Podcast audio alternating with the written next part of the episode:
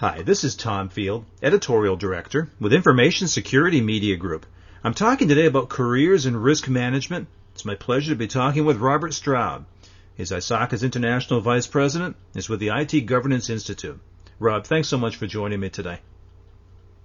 Hi, Tom. It's great to be with you. For listeners that haven't heard you before, Rob, maybe you can tell us a little bit about yourself and the work that you do, please. Yep, uh, I have a, a I'm a two-headed monster, if you will. Uh, I, I work uh, in the daytime with a company called CA Technologies in their strategy and innovation group, but uh, I spend most of my time working with ISACA uh, and uh, communicating the various standards, best practices, and developing them as well for ISACA. long career in banking, and uh, just for fun, I play with security in my spare time. Well, you haven't had much spare time this year because it's been a lot of fun with security. It's been one of those years, hasn't it, Tom, where there's just one incident after another. Well, that's it. We've seen this procession of breaches almost by the day. And so it begs the question what are some of the steps that risk managers can take to safeguard their organizations against the types of data breaches that we've seen? Hmm. So the, the first reaction always, Tom, is, is, to go and put up big, big walls and stop people from getting in. Every time we hear one of these breaches, and risk managers, in it's the very nature of their role, they need to understand the potential risk of any breach. You know, some breaches will have minimal impact on the business, and some breaches, you know, they may just be embarrassing, and some major impact. And I think as risk managers, really, we've got to focus on that that that key information, that key data that we need to protect we need to identify that to the organisation. We need to clearly articulate that to the organisation. And finally, we need to ensure that we, we help the organisation put appropriate safeguards around that information because you, at the end of the day, really, it's all about the data. So, Rob, we've had the opportunity to sort of sit on the outside and see some highly publicized incidents such as the breaches with Sony, with RSA. When you look at some of these incidents, what do you see as some of the lessons learned for risk managers? Yeah. Yeah. So, you know, Sony and RSA are just two of many this year, and, and uh, let's face it, there's going to be more. Uh, that's going to continue. You know, one of the, the lessons learned, I think, with with uh, you know the Sony incident was the amount of time that that the uh, PlayStation Network was off the air. It was amazing that amount of time uh, uh, that that it went on, uh, you know, so long and in such uh, dramatic fashion. Sony was off the air for, for you know a period of time that just shocked us all, didn't it? And uh, they had to develop business continuity. And I think that, that that business continuity is the key aspect. We've got to understand, like any other major event or incident, when we have an outage or an impact on the business, it's, we've got to have a continuity plan. And risk managers need to develop that plan and be involved in the development of it so the organisation can stay live and available and I think that's, you know, one of those key aspects, once again, going back to the information. If we understand what the information is and the, the, uh, the impact, risk and impact on the business, then, then what we can do there is, is uh, set up the right precautions, the right safeguards, so that we can ensure that we protect against it. You know, RSA is another one, and, and the, the real issue with RSA is no one really, you know, has a valid uh, understanding of what the impact is. There's lots of speculation, and uh, that's one of the, the key aspects uh, of that, the speculation of what may or may not have been compromised. And that gets back to clear communication. You know, if, you do have a breach, for instance, what is the clear communication guidelines you're going to put in place? How are you going to communicate that breach? Do you even need to communicate the breach? Or you have an open and transparent policy? Or is it personal information that you really do have to communicate the breach? I think all of us have had, you know, that notice from the uh, the credit card company saying, "Hey, we're issuing you a new credit card. Your number may have been, you know, uh, exposed." And you know that puts a bit of fear, uncertainty, and doubt into folks. But you know, it's almost becoming business as usual, isn't it? Oh, it really is. Rob, I want to take it another direction entirely. In addition to the breaches that we've seen this year, we've also seen a lot of organizations that are benefiting from emerging technologies such as social media, mobility, cloud computing. But with these opportunities come risks as well. And so for a risk manager, what are some of the absolute priorities that have to be on their agenda to protect yeah. their organizations from these risks? Yeah, look, the world is changing faster than I can keep up with it, and, and you know I think that's true for all of us. And I think risk managers need to go back to three fundamental things. First, they need to understand the information they're protecting. What is it? Is it is it you know business critical? Is it you know going to jump put the organisation on hot water if it's leaked out there? Is it going to expose the organisation? And that needs to really be understood, and then you need to, to set up your risk posture on that particular uh, potential breach based on that. So, for instance, social media, it's growing a lot of organisations. You can take an approach where you can just block it. Just fundamentally put up a brick wall, say, no, no social media here.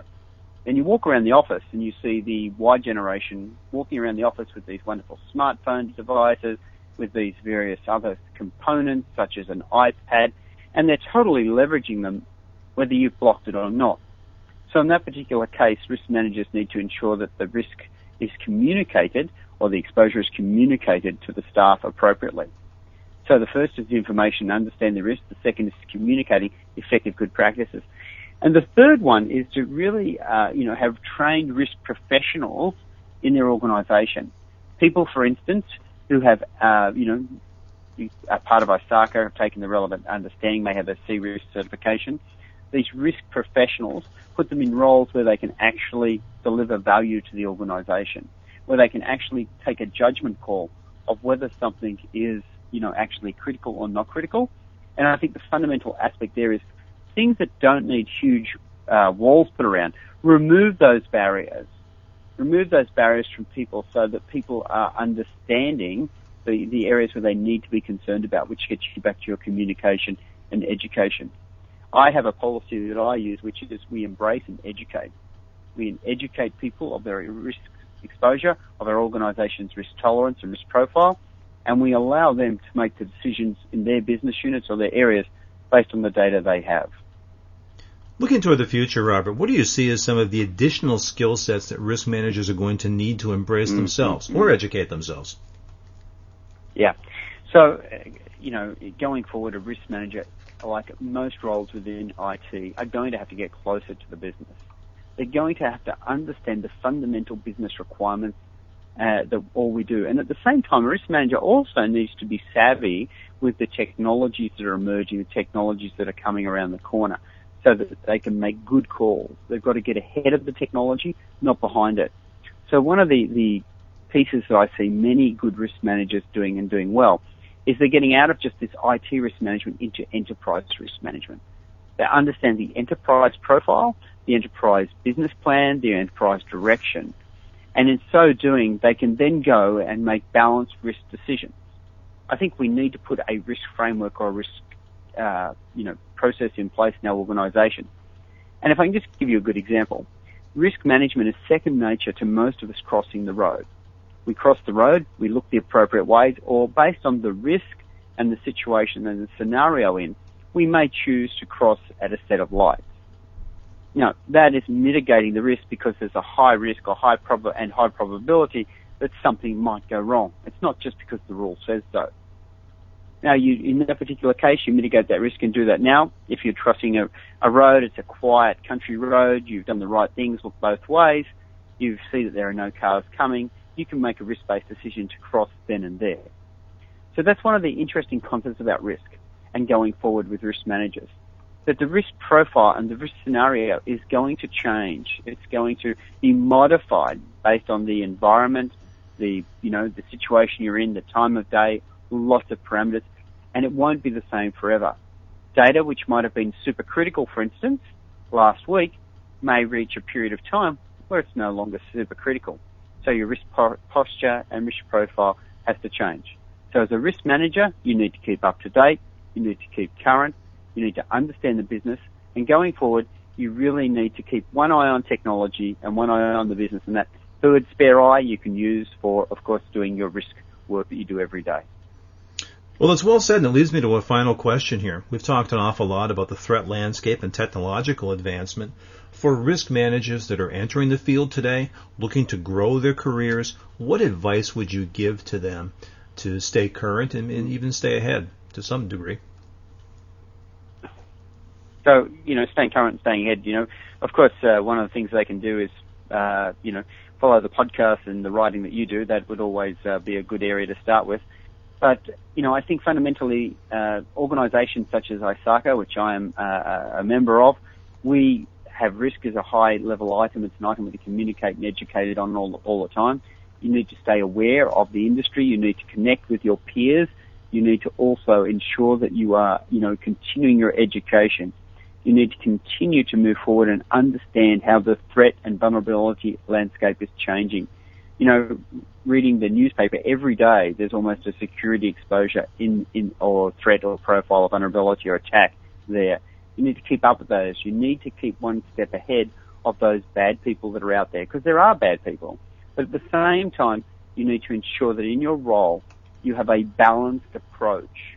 You're not stopping the people who are doing the right thing from doing the right thing. That's one of the big fallacies I've seen in my time in the industry. Is often we'll go and put a rule in for the worst possible scenario, which makes the system almost unusable. We have to avoid that, uh, the passion to do that we have to ensure that we make an appropriate judgment based on the scenario. And I think that's clearly the new thing that we're going to see with risk management. Rather than doing, you know, one size fits all, we're going to do scenario based risk management. We're going to play the roles in our heads like you would play a computer game, and you're going to see what the scenario is. You're going to see what the outcomes are, and then, you know, of course, you're going to indeed make a determination based on that. Robert, as always, I appreciate your time and your insight. Thank you so much. Oh, as always, it's great fun, and uh, I look forward to speaking to you and, and the listeners again. Thank you. We've been talking about careers and risk management, and I've been speaking with Robert Stroud, ISACA's International Vice President, and with the IT Governance Institute. For Information Security Media Group, I'm Tom Field. Thank you very much.